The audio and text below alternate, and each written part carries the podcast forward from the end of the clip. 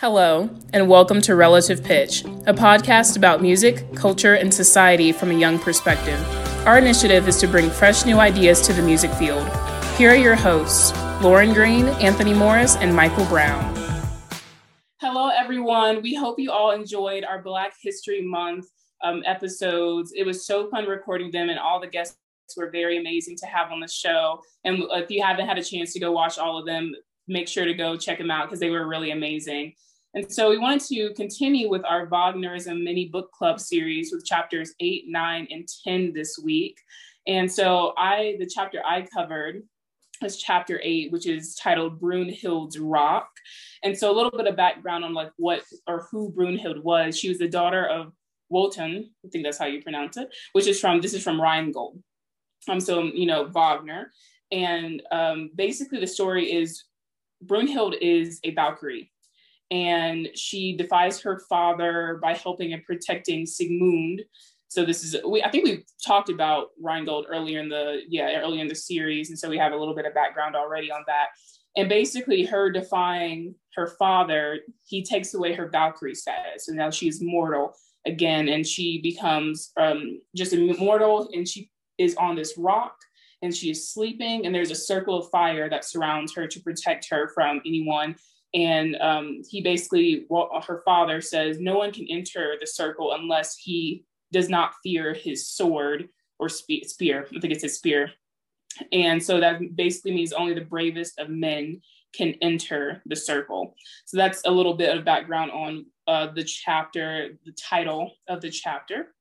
And so basically i think i saw a connection between Brunhild being asleep on the rock and, you know, Snow White and other Disney princesses of the whole concept of, you know, oh, like I have to be saved, you know, by, you know, by a man. And so, you know, in my women music and feminist thought class, we are just talking about how a lot of operas and musicals use this idea that the woman is, you know, in distress always, and it takes a man to be able to save her. Um, is this empower? Is this an empowering image of women like because they're defenseless have to be saved by men or is it is it empowering just for them to be on stage like what do you guys think about that well first when you were talking about that i'm sorry the first thing that came to my head was cheetah girl cinderella um, that is my song from like the childhood. If y'all have never heard that song, I wanna be my Cinderella, sitting in like all the steam cellar. Yes, like that song. I mean, growing up, just like I don't need nobody to come and save me. I will. No, no, no. Yes. Let me just say, uh, Raven, uh, Adrienne, Sabrina. Oh, her real name is not Sabrina. Is it Sabrina? Her real name is Sabrina. And uh, one of those. they were they really sang that song if it wasn't their song. But um, I don't. I think nowadays with who we are as people, feminism has just become like this big thing. And it's like, and it should be from the get go. First of all, women do not need nobody to save them. Just like Black people don't need anybody to save them, we can save ourselves. And that is really? And I think, and that, uh, I guess since the world began and people started doing stuff like this, I think women has always had the supporting role, never anything like you know strong feminine energy um so i don't think it's like uh, um something good i just think it's something like girl we don't care like come on now w- w- come on uh, but I also love right of the back. I love the Valkyries. I love that they are strong women, just like how I love yeah. uh, the story of uh, Wonder Woman, where it's like these strong, powerful women doing their own thing on their own islands, and they are just badass people, and that's what I love. So I think it really kind of goes both ways, depending on what you're talking about. What about you, Michael? How do you feel about it? Well, I think um connection between Brunhilde I, I don't, I don't know. I don't know the story of Snow White, to be completely honest with all of you. Well, basically, she, you know, she's in the forest and he, she's waiting for her prince to come kiss her. How did she get You know, how did she what? How did she get there? w- get in the forest. Yeah, like how did she get it? Oh, isn't it the apple? The apple, the poison apple. Ah, see, and I, I think it, it might be like, I think it changed, like from Brunhilde. I, I think Wotan was stupid. He was he he was in fear of her because the Valkyries back then they were important people because they carried um, wounded, dead soldiers on up. They were the people who transcended them into the next Bah-. Yes, Yeah. I mean, the basically the situation is yeah, like you were saying. Well, she was doing what she thought her father wanted her to do because he had intentions to, you know, save Siegmund. Um, but then Fricka, which we'll talk about her in a little bit, his wife was like, "Yeah, you're kind of just using him as a pawn. Basically, like you're evil. The gods are like all this stuff." And she got into his head, and then he changed his story. And Brunhild was like, "Well, I was doing what you really wanted to do in the first place, and that's why he." put the circle of fire around her because he was like, I want to protect you, but at the same time, I have to still punish you by putting you asleep on this rock as a mortal and no longer Valkyrie. I didn't think it was reasonable at all. Like, I mean, it didn't really make any sense. I'm like, you're probably your favorite child, and you're just like, nah, let me just like, you know, make her not live forever anymore. And then it's a it's a whole mess, a whole mess. Um, but yeah, so Fricka again, that's Wotan's wife Wa- uh, Rheingold. They have an interesting relationship. Um, there's a whole debate or like beginning of the chapter where they talked about how people see Fricka as very boring and like a lifeless character, which is very interesting. There was actually a quote by Stephanie Blythe within there talking about how like strong of a character that Fricka actually is. Um, and so it's a it's something that's talked about a little bit in there, but then it kind of talks more about Brunhild within the chapter. So then the main focus of the chapter is on Willa Cather, I want to say is how her name is pronounced. She's an American author. A lot of her works are heavily centered around Wagnerism and just like Wagner's ideals and uh, his uh, visuals, values, everything. That's like kind of how she wrote. Um, and so there was a quote, and she, there's a piece or I think a book called My Antonia. And it ta- the quote is she wrote of the sun soaked atmosphere of the late afternoon, quote, that hour always had the exhaustion of victory of triumphant ending like a hero's death, heroes who died young and gloriously. So, what do you guys think of the constant message that young heroes have to die like young and gloriously? This is whole, and it's it's in songs too, like the whole "We're gonna die young," and you know, I think it's a Kesha song. Um, is this toxic? Is I mean, the idea of wanting to die within your youth, I guess, as a way to pres- preserve yourself, either physically, mentally, like whatever. Like, do we agree with this notion that dying young is triumphant? No, no. Um, and also, I'm gonna throw shade at one of Michael's favorite song people, uh, artists, uh, Lana Del Rey. Like she has said multiple times, like she is was always kind of enthralled with that story of dying young. And Yes. I guess back in the day, I mean, even now when people die young, it's like they have stardom now. Like here it is. And I mean, even when you die older, it's like your art kind of magnifies. Like think about Prince and Michael Jackson. I mean, they were already big, but when they died, everybody went and bought their albums. Everybody Yep. was like, you know, paying tributes and all of this. Um, but I do think it's toxic because I always believe in give people their flowers while they're on this Absolutely. side of the earth. Um, and that goes for anything from just your grandparents, like cherishing that life that while they are here. Because, and uh, for me, like I always love when it comes to music. That's why I love doing newer works. Is because I want to have a conversation with the composer of like, what were your intentions? And I think when you pass on, you it's always up for interpretations, and I and that can go either way. But I think it's a very toxic behavior Mhm. um, for us to kind of be infatuated with dying young. Um, and it's weird. It's getting real weird. It's like almost romanticized. Yes, yes. Yeah. I think it is romanticized, but I feel like in some aspects, it's not about like I think more and more as it like you died younger back in the day because you just died. Dinosaur bit your head off. You got like what King Tut got like a gash on his mm-hmm. thigh, dead. Was dead in three days. Like it just happened, and I Right. feel like it it is an over romanticization, but like dying a hero, I feel like is what it is actually doing, and they just happen to be young. Also, this fantasy and this curiosity of what happens when you die, I believe is what's driving it. They want to know what is next. They want to know what happens because there's always a question of like the metaphysical, the bridge to the beyond. Mm, mhm. Just die. You come back like as a grasshopper? Like what Right. do you do? Um, I mean, I love Lana Del Rey, and honestly, sometimes I'm like, let me go out while I can still use my entire body. I want to be able to walk. so Yeah. they're, they're over here like we're going out in a blade of glory. Well, I think the reason why people are so obsessed with the idea of like, oh, dying young, or it's because people are scared to see like the process. It's life, you know. You start, you're a kid, you learn how to do things, you hit a peak, you know, whatever age where you're like the peak of your ability in the sense of, I guess, physicality and whatever, you know.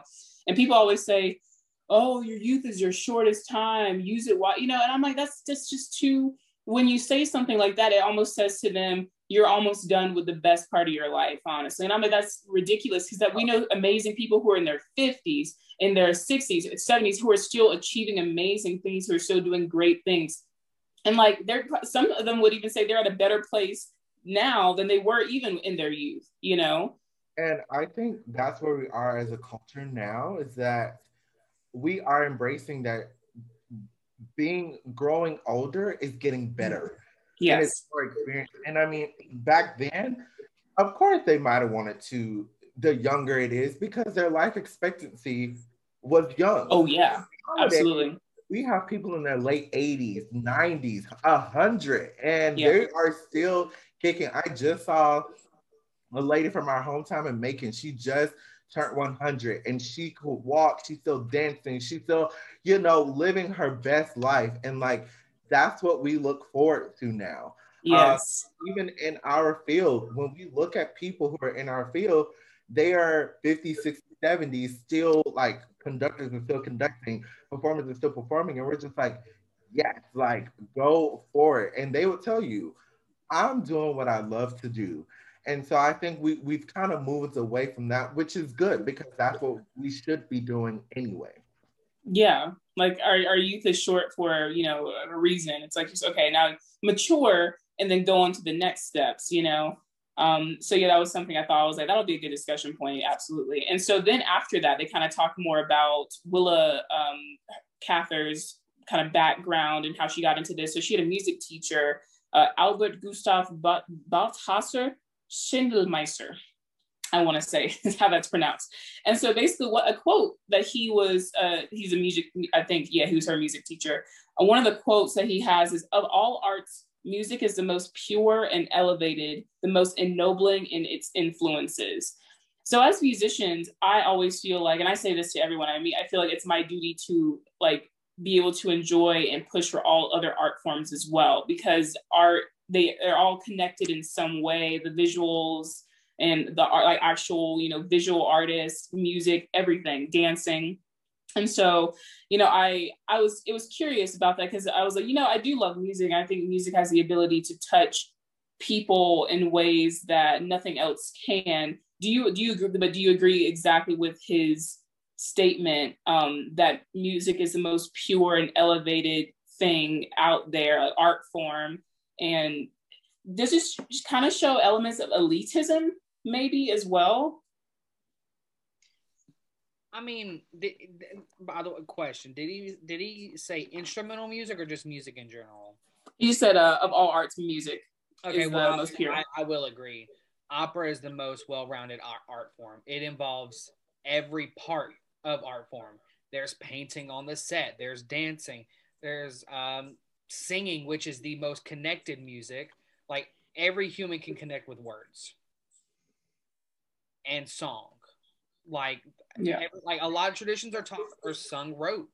Like you learn your traditions rote. So I feel like opera to me is the most holistic art form because it involves almost all of the disciplines. Um, it is a little bit of elitism, elitism, but I also believe it is it is true, especially when you're talking about opera or just vocal in general, because that's the one that connects with humans the most. Instrumental music has a harder time because we can't use our mouths and our words. So I yeah. Um, yeah, I think music, uh, specifically vocal music, is definitely a very pure because I, everyone does it.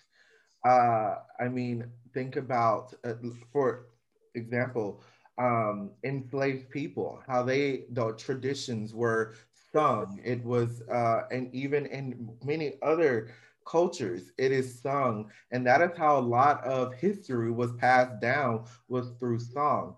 But I also mm-hmm. think that other art forms, also dance, uh, I think dance and singing are two of the most truest of them um, because something about the body and getting the body involved and really kind of showing exactly what you're feeling through your body. I think those two go hand in hand. Um, but it does it definitely is elitist to say one art form is better than the other, especially now when we want all of the arts to be raised up. So I think it, it is a little elitist, uh, but something about the voice and singing, because no matter what, you can, you might not have anything else in your life, like nothing you own, but you'll always have a voice. And that and that's always. So of course that is definitely probably the most purest of them all. Yeah, I understand how, you know, because I agree with Michael in the sense of like opera. It's like when you go to the theaters. Like I remember, you know, whenever we got to go to theaters, um, and going to see Endgame, like Avengers Endgame, the, and just so the, you know, the black, it's black in there, and it's just the it's surrounding you, the music, like what they're saying, everything, the visuals, and it is a spectacle, and so is opera in that sense. So you get all that, the complete art. It, it is a complete art form. Um, but I think, did you have something to say, Michael? Yes, Endgame is the worst Avengers movie ever. That that's a wrong opinion, but it's okay. We can cut that out later.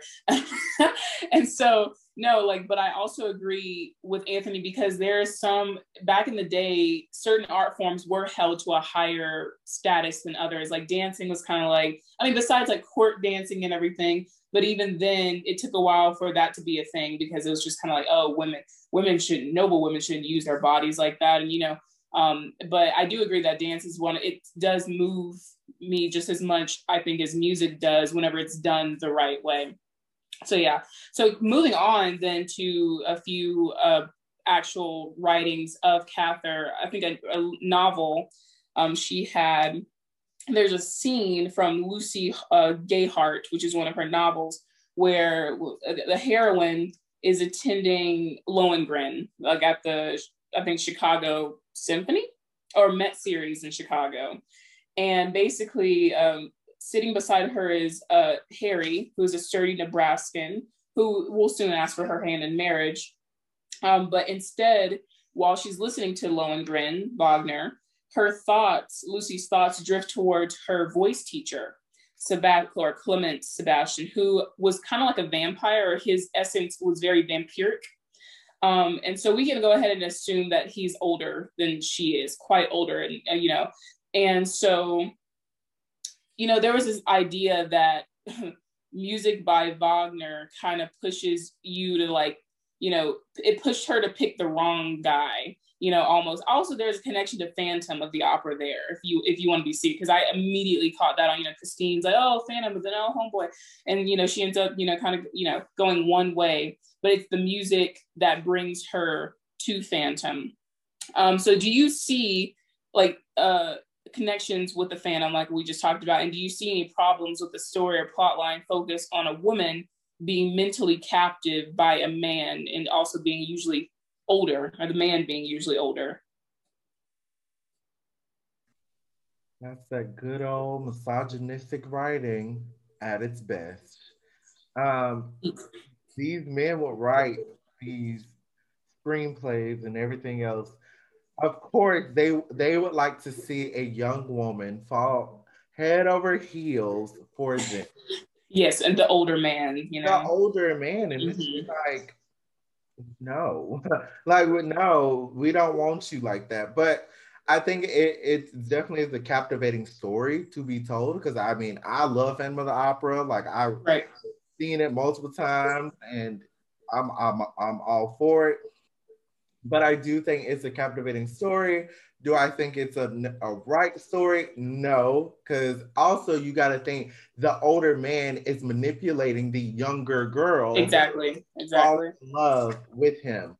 Um, because he's doing all types of things in his own realm. And of course, she's naive, she's young. And I also will beg the question of why does she have to be naive? Why does she have to be young? Why can't right. she, you know, have this and that? Um, but I, it's a story that's still being told today. So I guess it's just one of those things. Mm-hmm. mm-hmm. I think young and naive has also just been a trend. Like you are always naive when you're young. Um, I just want to make a side note. Raul was not the right choice for Christine. I, I mean, I agree with that. I do. And if someone wants to have a debate with me, please DM me on Instagram or Facebook, and I will I will give you a lecture for 30 to 45 minutes. Um, anyways, yes, I can see that. Um, it is a it is a um, bad plot point, but it was a plot mm. that was often used a lot, and especially just young and naive is just still said today about younger generations. I mean, I say it. 20, class of 2016 was the last graduating high school class. Period. At least at my high school. What do you mean by that? I know what he means by that. You know what I mean, Anthony. Do I? You do. Yeah. Um. Anyway. but no, I, you know, we'll, we'll, I'm sure we'll have an episode where we talk about, you know, musicals and operas and everything in general, that type of art form, and you know, discuss how, you know, because obviously we all love the Phantom, like Phantom of the Opera, but we don't agree necessarily with those underlying plot points and everything. So there's a difference between like art like appreciation and actually being like no this i agree with this mindset. Like those are two two separate things. Um so continuing on to another work of hers i believe um it was called something with wagner in the name because she just was obsessed with wagner. Um but it's basically this a story a wagner matinee. And um there was a quote in it from one of the characters at the end saying any attempt to encompass the astonishing structure of it all being like music um, will necessarily will, or will reduce the music to ordinary dimension. So she basically saying like trying to analyze music and figure out why this sounds the way that this does and why this acts the way it does or you know why this sound makes you feel this way takes away the actual majestic side of music that actually makes humans feel because it's not we don't go ooh that plagal fourth just made me feel some type of way or that diminished sixth chord just you know? But it's just it's the feeling like when you hear that tristan chord after you know the flute solo prelude to afternoon of faun i'm just like like oh my gosh like i just feel like i'm in like like just an alternate reality, but it's not because of the underlying. I don't care to know what the actual chord structure. We've talked about it before, but it's the actual feeling of it. So, do you think over analyzing music takes the beauty and magic away from it?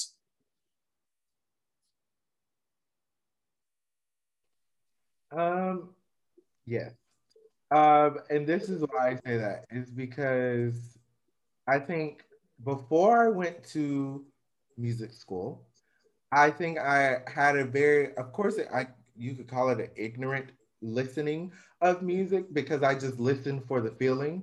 Then after you, especially after you take your music theory classes and your forming analysis classes, and you're always analyzing it, you're like, this again. It, it really just kind of makes you do that. So I have had to relearn to just listen to music just to like, ooh, that made me feel this way.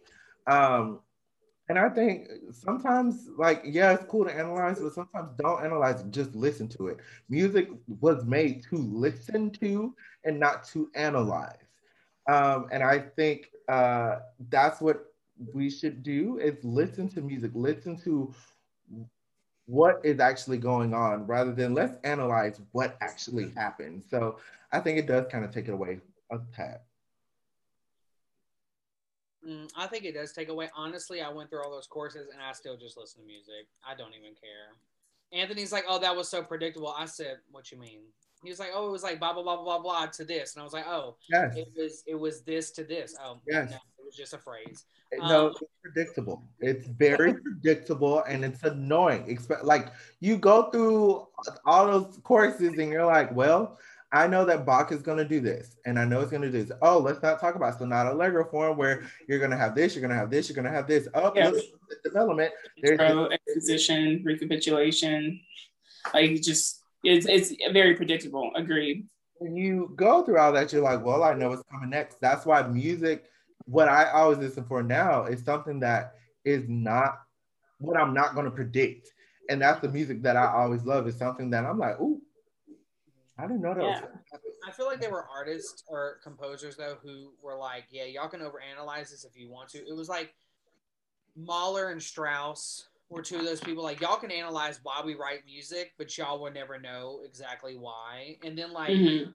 Wagner and Strauss were like, "Y'all call these leitmotifs. No, this is a part of the music. This is where it's supposed to go in the music. Right. It's not because that is how I wrote the music. Not for being like, oh, this person's coming back. I have to write their theme right here, so everybody in the audience knows that they are. Com- no, they just wrote music.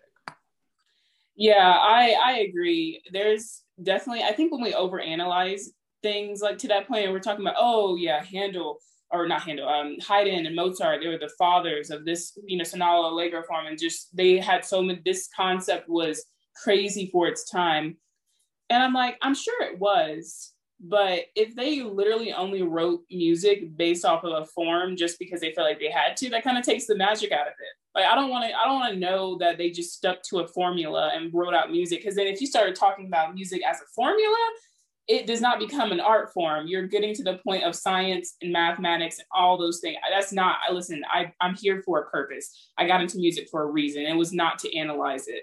For those who do listen, we applaud you. You're smarter than I am. I promise you, you are. But you know, for me as a performer and as someone who I appreciate music as a performer and as an audience member, or when I'm listening to it like to it in my car, it's not. I'm not thinking about the form. I'm not thinking about oh, I wonder like the chords and everything. Like if there's some really there's some cool like you know uh, more alternative and jazz music like that modern jazz that it's I'm like I wonder what they thought of to get that out but that's more just an interest of the sound that it produced not just me being like i just want to know exactly what how like how they did that. Um and so i think a lot of people are getting away from that because again with classical music and we can have a whole talk just about elite, like elitism and everything um it, we moved from the point of just being like i enjoy music and i want to play it too. You don't know how this works and how that works and this and all this and that this. Like does it change how I'm going to play it? If most likely not. If you're to a certain level of performance, not really. Like whenever it's nice to know, oh, this is how the form is written out. I'm going to play it the way I want to play it though, still, you know. And I also the form of music is also ingrained in pop culture.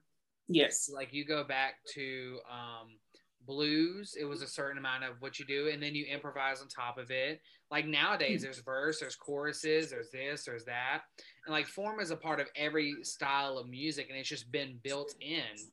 But some aspects are overanalyzed and some are not. I just also wanted to point that out. Yeah, I mean, and I think that's the reason why pop music fades so quickly because they stick to the same. It's the same form, and then it's done. It's like okay, well, got that now. Anyway, so yeah, that was something that I I think I resonated with within there. Um, and so uh, one of the last questions I have, um, there was a quote talking about kind of like how within Wagner's you know uh, works we see about two or three human stories, and there's only two or three human stories or storylines that are really a thing. So they basically said throughout life, everyone's going to be one of these two or three storylines. And I was, you know, from a writing perspective of like a TV show, or if I was into like that type of film and television media, I can understand why someone would say, okay, this storyline, this person they're th- this type A character. Now this person's this type. I can understand that, and that's kind of getting into I think like more sociology and how to how people react with each other. Um, but the idea that out of all the people on this earth, it's only two or three storylines that a person could be. It kind of takes the individuality out of humanity a little bit, and I think that that bothered me because I think something I love is that people are so so different and I love connections. I love networking and meeting new people. And I, I don't think really any not every now and then I'll come across people. I'm like, you remind me of my friend so and so, but they all still have their different, you know, characteristics, things they do. Um, and so no, I, I think I, I disagree with the notion that there are only two or three storylines within like humanity, but I wanted to know do you do you agree with that or do you understand kind of what they were saying by that?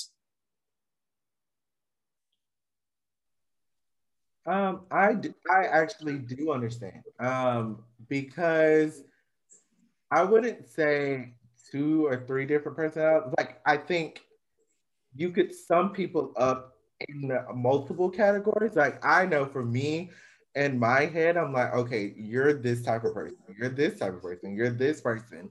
Um, and yes, you are your own individual, but like at the core, there are similarities and it, right. if the core is similar, then you have this outer edge where it makes up the individuality of it all. So I like understand.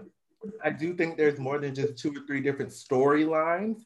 Um, I think there's more, but I remember since I've always, I've been younger, I'll meet a person. I'm like, okay, so you fit in this, or it's all, but it's all relative to who I am.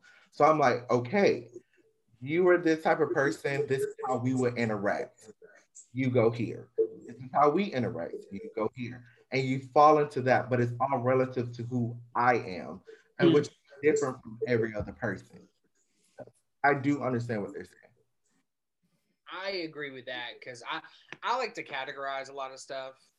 Um, I just go about the day just like, oh, let me put this in this category because I mean, they ain't nothing I can do about it.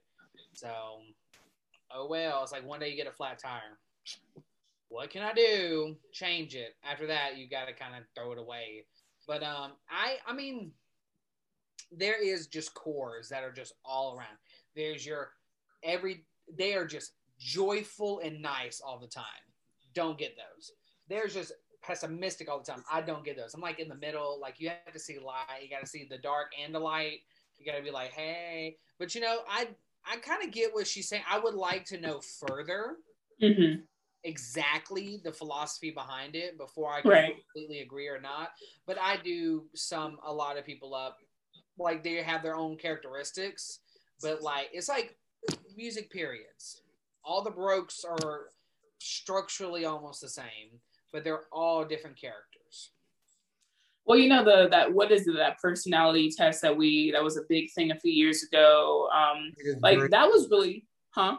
like the Myers Briggs test. Yeah, the Myers Briggs. That was a huge thing for people because people wanted to know, oh, like what percent of this am I? Am I more a leader? Am I more someone who's, you know, and I like that stuff. I'm big into astrology and all that type of anything that I can see, oh, I can relate to that. Or, um, but I think for that one, it was just so specific.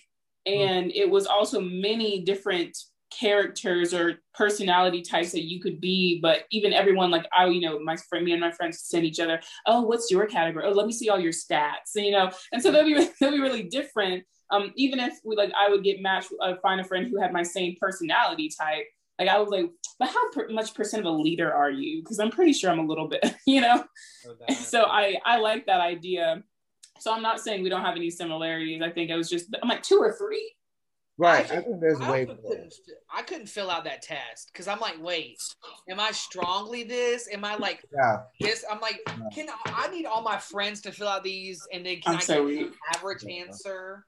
I definitely took the abridged version of it because we had to do it for a job, and so I, I was like, I'm not gonna I'm not gonna answer all these questions. Like, oh my gosh, maybe that tells more about me than actually taking the test. Just so that's it yeah, and it was that was a lengthy, that was a very lengthy test, but it was very fun. Do it if you haven't done it. If you're, if you're interested, that's a the what the Myers Myers Briggs personality test. Yeah. So this chapter basically at the end of it, he kind of makes a connection between because we were really just talking about Cather um, here, but you know the title of it is Brunhild's Rock. So I'm going to read the the last summary, which is of the literally the last uh, paragraph of the chapter. I think kind of makes that connection clear.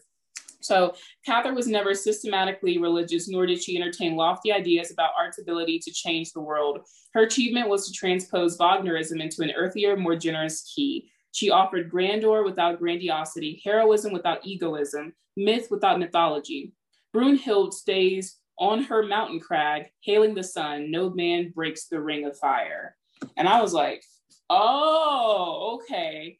So he saw her as Brunhild, uh, oh, the very specific version of Brunhild, you know, where she's just like, I'm not trying to change the world or anything, but I'm this is my area and leave me alone, you know. So she's on her rock with her fire around her. And I was like, that's a very interesting because I wasn't seeing it, you know, I was going out through, through, the chapter and usually I understand his titles at the beginning, but then I was at the end and it made the connection right at the end. So I guess I kind of understand where he's coming from with that, but that's kind of the summary of uh, what happens in chapter eight. So. And so, chapter nine, um, it is entitled Magic Fire. And really, this chapter kind of explores how Wagner remained relevant during the turn of the century, especially with the modernists, um, through the different lenses, including dance, theater, art, authors, and of course, the intellectual thinkers.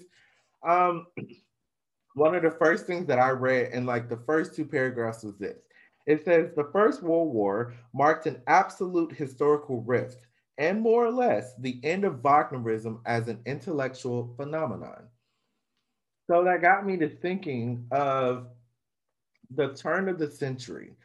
I think before all this, we've all been talking about how big Wagner was, how big Wagnerism and Wagnerites were, um, and how much they were followers. And then the turn of the century, everything is modern. It, especially if you're a musician, you know at the turn of the century, it was crazy. Like you have Stravinsky coming, you have all of these people, tone rolls and this and that. It's really about these new technologies.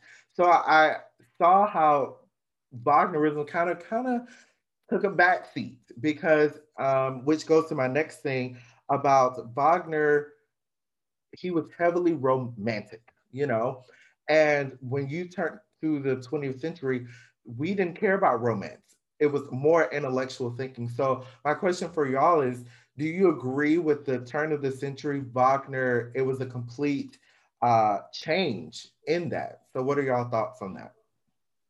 I think I understand because yeah, when you jump from that type of traditional like over saturation of romance and everything, and then you go to Stravinsky, you know, it's kind of a, that's a big jump. Um, and so I think this kind of more than anything kind of showed where society and culture was moving towards. And we were getting rid of the idea of tradition and wanting to see that on stage because we're like, we're used to that in our normal lives. Show us something that we're moving and progressing towards. So I understand how Wagner got kind of, you know, cut out of that equation moving forward. So just real quick before I answer, can you ask the question once more? So, do you think with the change of the century, um, putting kind of having Wagnerism as an intellectual phenomenon was put like on pause? Uh, do you do you agree with that? Do you see? Do you understand how 1800s romantic like everything was you know that decadent as we called it. And then 20th century was like we are pure intellectual thinkers. Therefore there is no more wagnerism. What are your thoughts on that? So i'm taking this class right now called mahler strauss and maximalism which is the bridge from wagner to the 20th century in a lot of people's eyes and one one article we read was how Wagner, like in music, we see him being more of a like you would think he's a maximalist composer. He maximalized stuff from the people who came before him, but he continued to do the same thing. So mm-hmm. as you continue to do the same thing, you are no longer innovating. Mm-hmm. You are like you innovated and then you're coming back to it. And the reason we don't consider him a maximalist composer is also his uh, viewpoints on social views, social like social things. So those maximalist composers that we talked about a lot, or we've been talking about, is Mahler and Strauss, mm-hmm. and their thinking behind the music is at times more metaphysical and more like Mahler was how you fit into social construct. So I can believe that like Wagnerism took a backseat, but they were both of those composers going into the next century were also inspired by Wagner extreme amount, and we still are inspired by Wagner by an extreme amount. Like Salome and Elektra, like Strauss wrote those because he wanted to follow in Wagner's mm-hmm. footsteps. Mm-hmm. He created the tone poem with combinations of Wagner's tonalities and Liszt structure structures of the symphonic poem to create the tone poem, which told stories of Ein Heldenleben, Till Eulenspiegel, which led to his operas. So I don't know if it took a back seat, but I feel like it took a more of submissive role mm-hmm. and more of subconscious instead of like, oh, we are following Wagner, blah blah blah. But he still had a hand in shaping the next generation of music. I don't know if that answered it, but that's kind of where I took it. No, that brings me to my next point because in the book it says what modernists respected in Wagner was his will to enact future and by extension to annul the present. So I think, um, and that brings me to my question about that is do you think this is an attribute that continues the awe to audiences about Wagner? Because even in his works, it was all about the future, um, really kind of not the present, looking always forward to something. Uh, and I and to me personally, I think that's what continues the awe we have of Wagner is because he thought so far ahead that I guess in our minds we are still trying to catch up to the the future that he was thinking about. So do y'all think that is what's continuing this awe? This, I mean, the Wagnerism, like there's a whole book about the man in 2021. So do you think that uh, from his writings, that is what continued the awe around his name? I can, I can, I can see that, and also the the topics that he chose, mm-hmm. Norse mythology. Mm-hmm. We can all relate to mythology. We can all relate to folk tunes, folk traditions, like by rote, learning that stuff. So I mean, it's hard for that kind of style to go out of style per se, because I mean, later in my chapter we'll talk about this, but he has inspired people at different stages of their life. They look at one opera, they're like, "Oh my god, now I understand life." Mm-hmm. It's because they connected with it in a different way, and it's all just mythology for the main part. So yeah, yeah, I think that's why he has lasted so long. I think he was very smart in understanding people. And I want to say, and I'm going to say it, this is the reason why he his music was played a lot throughout Hitler's reign, is because Hitler understood that Wagner, Wagner's music really connected to people, and he knew how to connect to humanity in general by using yeah folk, you know, uh, these uh, folklores, mythology, all these things that all have a meaning that is supposed to like connect with anyone, you know, at, at any point of their life, um, no matter your culture. And so this is it's not a surprise. It's kind of like a duh, you know, like one of those things because yeah, he knew what he was doing. Um, and I think people say, oh, he was thinking to the future. No, he was just thinking his a lot of his works are kind of immortal because he wrote about things and lessons that are immortal, you know? Um, and so it, it, there's no surprise to me that, yeah, we're still talking about Wagner to this day and we're still discussing points of his life. It just kind of makes sense in terms of like how he thought, you know, what he put into his music. Right. Um, and that really kind of sums up the chapter. And it basically, the chapter just went through the different facets of art. Um, one of the facets that really kind of uh, spoke out to me was when it was about the dancers, um, how they use Wagner music, but in a unique way, um, in which it says, uh, if dance is self sufficient, why is Wagner music needed? By dancing to Wagner, um, Fuller and Duncan effectively demoted him. He became the backdrop against which new audacities were revealed. So you're seeing how in this in this new century, Wagner's still there, but he's definitely not the main. He's not, you know, a hot topic. He's now in the background. And that really sums up the chapter of how, at the turn of the century, yes, was Wagner still uh, um, kind of inspiring? Sure. But it definitely wasn't like we were holding him on a pedestal as it was uh, in the 1800s, 1850s through the end of his life. And so that really kind of sums up the chapter that I had. Do you think he could, like that in like modern terms, he became an influence, not an influencer? Mm, definitely. Would definitely. that be kind of like what it is? Yes, yes definitely was an influencer in the 20th century. He influenced, yes, obviously. Um, but definitely he's not an Instagram influencer. Sorry, gotta take that back. No. Better go on to Facebook. right, where he belongs. Mm-hmm. Oh, I guess it's my turn. Oh wow. Can I get a shot of espresso before we start? um, so my chapter, interestingly named, um, the First World War in Hitler's youth. Hitler is a very controversial topic, so we will talk like this. Yeah, we like uh we like talking about Hitler on the show apparently. So and Wagner and all these political climates. I'm just messing with y'all. So um the very thing it opened up with on page 400 if you want to turn to it. If you don't, I don't blame you. It's a big old book. Um was um just copyright and how like Bayreuth owned most of Wagner's works, but the Parsifal became public domain because Cosima had lost a copyright battle and she dreaded it. She hated that it became public domain.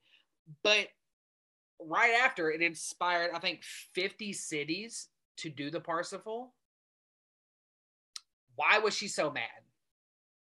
Why? Greedy. Like yes, like I this this is mine. I don't want to share it with others. I'm like, girl, that's what it's for. I mean, we can talk about. I'm not I'm not trying to throw nobody under the bus, but we can talk about some composers now how they're very strict on copyright copyright um and it's like well we can stop playing your music if that's what you want like if that's what you want we can do that. We can make sure we do that. Um, now, I, I'm all for getting your coin. I'm all about it. However, there comes a point where it's just a little too much. It's a little too much. So I think well, I think you have to recognize like in like nowadays, like what's the best way to get your brand out there? You like tell people about it. Also, like in food industry, what ha- like what do you do grand opening. Oh, come in, we'll get 50% off for a plate, or we're giving out samples of our custard, you know, things. So it's the idea that the more people have access to it, um, the more like that it'll be shown. Um, and I think for them back in that time, it's kind of like, I don't know, no, because I don't want a certain type of person observing this and having access to this. So basically, it was just the idea of who has access to this art I guess. And just to give you context, this happened in 1901 was when she lost the lawsuit, um, which um, it was just strange to me. And I, I, I don't know if it was more of like getting her coins and stuff because I feel like most of the proceeds were probably going to Bayreuth. I feel like it was more of like she felt like people couldn't really perform Wagner's works, especially the Parsifal, maybe without Wagner. I don't really know. I mean, his works were being performed after he died, obviously, but I just don't know. It was just extremely strange to me that she was upset and dreading this. Also, he died in 1883 to put some more context in this. Just want everybody to know. Okay, the next part of this. Ah, on page 404 this was also weird. It, this little subsection was called wagner at war. In 1880 before his death he wrote an essay on religion and art. And wagner wondered whether bombs and torpedoes and other military technologies would bring about the end of the world. This is before world war one. World war one dates are just want to i like giving context 1914 so this is way before the war ever happening, and he's like, "Are these gonna ruin art? Is this gonna be the destruction of everything. That was another, and then why this is so cool or interesting is devastation was in his name. Hitler used Wagner. Wagnerites and Wagnerisms was sometimes extremely political and not good, but it apparently directly contradicts the heart of Wagnerism. But the ring represents the vicious struggle of Germanic ideas against foreign, therefore enemy powers. This is all just convoluted, and I was wondering what y'all thought about it so far.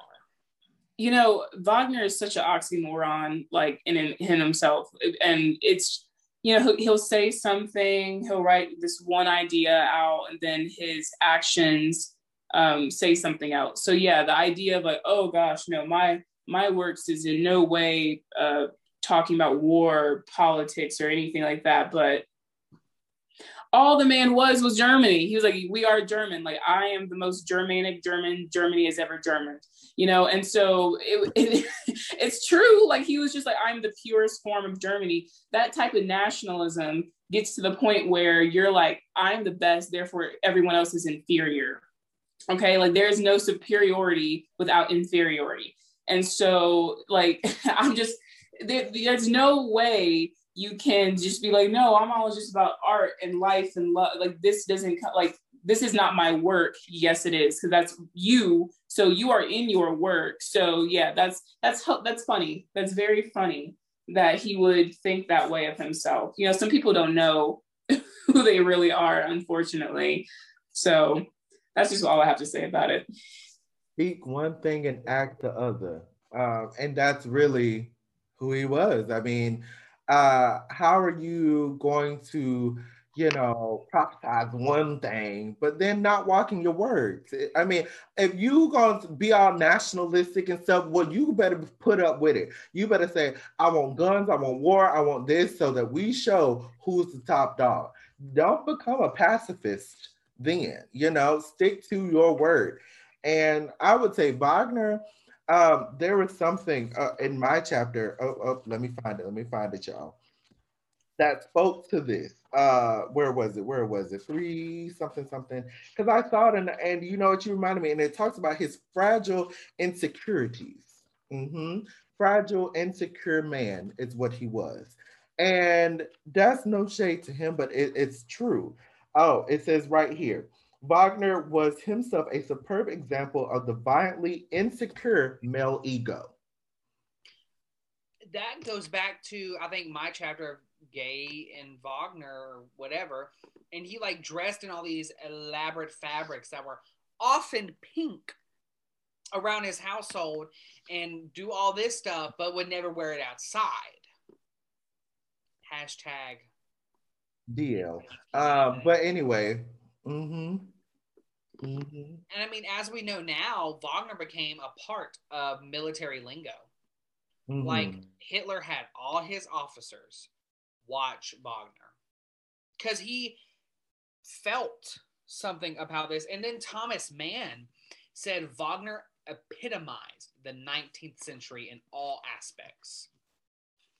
And if you want to know what all aspects are, let me find it on my page. I put the page number now. Now I need to find it. Yeah. It's grandeur. It's splendor. It's faith and progress. It's bourgeoisie mili- um, materialism. It's naturalist mythologies. It's moral arrogance. It's spiritual longing. And all above, it's vin. It's art and artist. So we're just gonna always hold this man up right next to the pedestal of every like above everybody. He's at the top of the skyscraper, the top of the that little thing in Paris. What's the the Eiffel Tower? Like thing in Paris. um, yeah, no, I you know how I feel. I think we've all talked about this. Putting someone up to that level is just wrong in general because you're putting a human, you know, everyone is the same in the sense that we are human. So certain certain things will kill us all um, and we were all started one way and we end the same way you know in the sense that we we live we die. And so the idea wagnerism in general you know can you imagine if i just started going around saying laurenism? Laurenism is treating yourself and brunch and the, like yeah that is that's me but like that's just you know that's so pretentious. It's just pretentious. Like at the end of the day like i don't know what people are lacking in themselves to have to idolize someone to this extent. I will never understand that. I can never I, I have the people who i look up to in different aspects of my life but i could never just be like this person is the ideal human being and i want to focus my life entirely on everything that they are. No. Can't do it. I agree exactly what you said but hasn't that isn't that what classical music has turned into in some aspects? You idealize and like like i love bernstein but there's also many other great conductors. And this like idealization of a lot of conductors or these famous like amazing soloists these composers. We idealize so much. It's almost like we i, I don't know it's a, I don't think there's a pro. I think there's a difference between being like this is one of the greatest conductors of our time and understanding the effect that people have on the people who reach out to them. Because there are some people who I've like met and who have inspired me. But again, it's not like I'm like every day, all day being like, Bernstein is the best conductor ever, composer ever. He was the master of no. Like I'm just like he was one of the greatest. And I I I understand the impact he had on people. That's it. So the next the, the reason why classical music is the way that it is now and why it's dying is because people like they they clinch onto this idea Mozart was the father of the sonata allegro, and because of this, we have to play his music and you have to like it. No, I don't have to like it, and I don't like it. And so, therefore, it's just just you know this idea that, and that's why it's so stuck, and that's why people are less people are going. They ask why they don't see a lot of young people in symphony halls, and don't see a lot of people of color in symphony halls. We want to see something that's a reflection of ourselves. And so, why would I want to listen to this something that I have almost no connection with whatsoever. You're telling me what connection I should have with it, but that's not how music, that's not how art works at all. I just think this idealism or this idolization has been a part of classical music a little too long. Like, yes, we can be inspired by, we can be influenced by, but we don't have to idolize off the dome. Next thing, apparently, a common trend for people and this is I think a common trend all the time, was people to be drawn toward Wagner early in their life, like once they discover him, and then later fall away and be like, eh, that was Wagner. And I feel like that's a common trend just in, in life. This one person wrote, I love the Valkyrie so much, and the Wagnerian conception had so struck me, penetrated me, and that the first effect of his action was to make a reject with the sadness of impotence in everything that was literature. First of all, that is just a lot in one sentence. These people used to put 12,000 words in one sentence. And I was just like, it's just these, it's crazy to me. It is just crazy. And then the last little thing I want to, if, if y'all want to speak on that, y'all can. Um, if not, I will go on to the last thing. Wait, I mean, I, I, the only thing I'll say about that, the idea of, you know, when we're younger, of course, we had, we think about the people who we thought were important and, you know, who inspired us. And yeah, that, that might change sometimes because um, you grow up and you have different viewpoints and you may realize, oh, this person wasn't who I thought they were, or I was thinking about them in a different way. And so, it, I mean, is that kind of basically saying that people who found Wagner when they were young, I guess, learned about who he was as a person. And then that kind of made them go, oh, maybe I shouldn't idolize this person anymore. Cause yeah, I, I, I understand that completely. Yeah, same thing. It's like, of course, when you're younger, you're naive. So you're going to. Um, and then when you finally grow up and you go through your own personal struggles and your own growing pains, you realize, mm, I don't agree with this and I'm gonna move on, and that is okay. Move on, um, and you could you could just just kind of float on. That's all you got to do. That's it. And now, where this chapter to me comes to like, oh yay, not yay, but like makes sense. In 1905, Hitler had his most significant Wagner experience during a performance of, can anybody guess? Rienzi and Linz. Did I guess it right? Mm-mm. No. Oh, Parsifal? You got to guess, Lauren? Was it the ring? No. It- Lohengrin? Mm. Don't be looking at the drive now. Is it? It's not Tristan and Isolde, right? Okay, I didn't think so. I mean, what would? Rienzi. What'd you say? Rienzi. That's what I said. Girl, you said Rheingold. I said Rienzel and Linz. He did say that. Rienzi, not lol. Well, maybe you should write better. Okay. That is literally an eye. Whatever. Literally. Maybe you should see better. You Maybe I should. Maybe I need to get these glasses checked. But yeah, you read the you read the drive. I'm so upset. But yes, it was Rienzi and Linz, Leans, whatever you want to pronounce it. Hitler was stunned into silence after this performance and conjured up a magnificent, inspiring picture of his own future and that of his people. Does that sound familiar? Like niche. What did he do in the next World War? The I mean- future of his people. I mean, yes.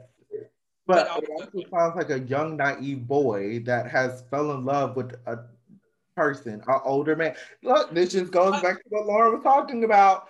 The young boy fall in love with Hey. these older men, The like connections. The connections. connected. Yeah, no. exactly We What are in the sounds we are in the matrix. is. Yeah, uh, they will. If things will repeat themselves over and over and over again. And yeah, that's scary that Hitler literally romanticized Wagner so much and went, "I'm going to go kill so many people because this music inspired me to do so." Uh, what? I'm like, I'm being serious. Like that's crazy. That's cra- it's almost borderline dangerous. It's not borderline. It is dangerous because he talked about how. I mean, th- young Hitler. We know what happens next like it's no shock of like oh, what did he do after he was inspired by this music now can we say like that's the reason as to why i mean maybe I, I would i would put my hand in and say we all we all know we all know Hitler was very upset that he didn't get into art school. Um, right he was just bitter he was a bitter queen that's what happened I It says in the book that he had, did not have a future as a painter. Let me see if I can find it. Yeah we know that's exactly what happened She was a bitter young queen.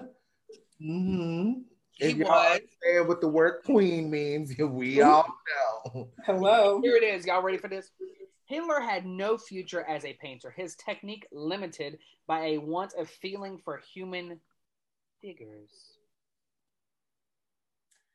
something just Twice rejected by the Academy of Fine Arts in Vienna, he slipped into slipped toward these social margins, residing briefly in a home homeless shelter. I did not know this. Um, and later in a men's home. So he likes the company of men. We all know. And then I just want to check. I want to check this date before I say the next thing. He likes yeah it's just cra- crazy. Like i mean well they didn't recognize any art in him and then he went and did what he did. So yeah i would say that there was someone who could do something like that was void of art in any sense of the word. That's that's not very surprising to me but that's is scary. Last little thing because this is just really interesting because I had to check my dates. The guy who introduced him to Wagner and Wagnerism and all this other stuff later met Hitler again in 1939 during a visit to Bayreuth. The dictator, so we know what's what else happens later that year is he invaded Poland. Um, anyways, the dictator invoked this Rienzi encounter with the words in that hour it began.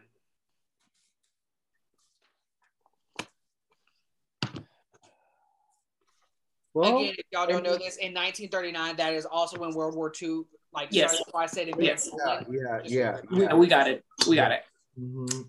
We got it. So basically, Wagner started World War II. that's a quote that's it that's it good night everyone Close the book, drop the mic. That we're done. We're done. Time out. I got, since I'm going outside, let me. Well, Your math. out. Your math. I mean, I I- again, I don't know if we can necessarily just say, yeah, Wagner was the reason why World War II, but correlation. Much. I mean, he said in that hour it began, but also just Rienzi of them all. Like I love Rienzi, like just, but it's like trend. Like for me, it kind of like makes me go into an outer world. Like the opening with just one note, trumpet.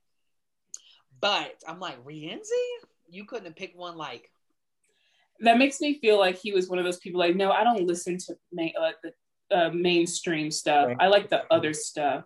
SoundCloud artists only. That's Sound not SoundCloud.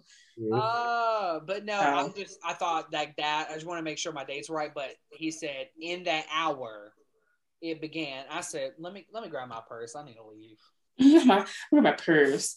I mean, through I think all of these chapters in a way just kind of relate um to each other. I mean, they, of course they all relate to each other, but it's interesting how throughout we were just making connections of oh, remember when Lauren said that, remember when Anthony said that, and there, yeah, it's very interesting. Um, I wonder what the you know books in general. You know, sometimes you're eager to get to the end, but I don't know what I'm looking for by the end of this book. I, Right. I'm not sure. We'll see in, in like mm, a month. We'll be there. Right. Yeah, we have there's two two more episodes, or yeah, gonna be two more episodes, and then we're finished off with this. And I, yeah, I'm not sure because remember at the beginning we were very like, oh, like I wonder if our viewpoints are gonna change. I don't know. My viewpoint is still the same. I Very still- much. Yeah, I mean it'll be fun to do an end of like once we finish, finish and go, huh? I wonder if this changed my view. I mean, I learned some stuff, absolutely, but But pretty we'll pretty see. stuck. We'll see. But hope you guys like the episode. Again, always, if you want to know more, and you know, we're not going to read this to you to see how big this is, um, but you can read it yourself. But it's, it's amazing things that are in there. But we just like to pull interesting points from it. Um, let us know what you think about some of the controversial. Do you think Wagner started World War II? Maybe. That's up to you. the world may never know. Um, but yes, please remember to like, subscribe, um, follow us on all of our social medias. Let us know what you think in the comment section. Tell a friend who may be interested in these subjects. Other than that, stay healthy, stay happy, and we'll see you next week. Bye. Thank you for being a part of our conversation. You can learn more and reach out to us at relativepitchpodcast.com. Remember to subscribe to our listening platforms and follow us on our social media. See you next time.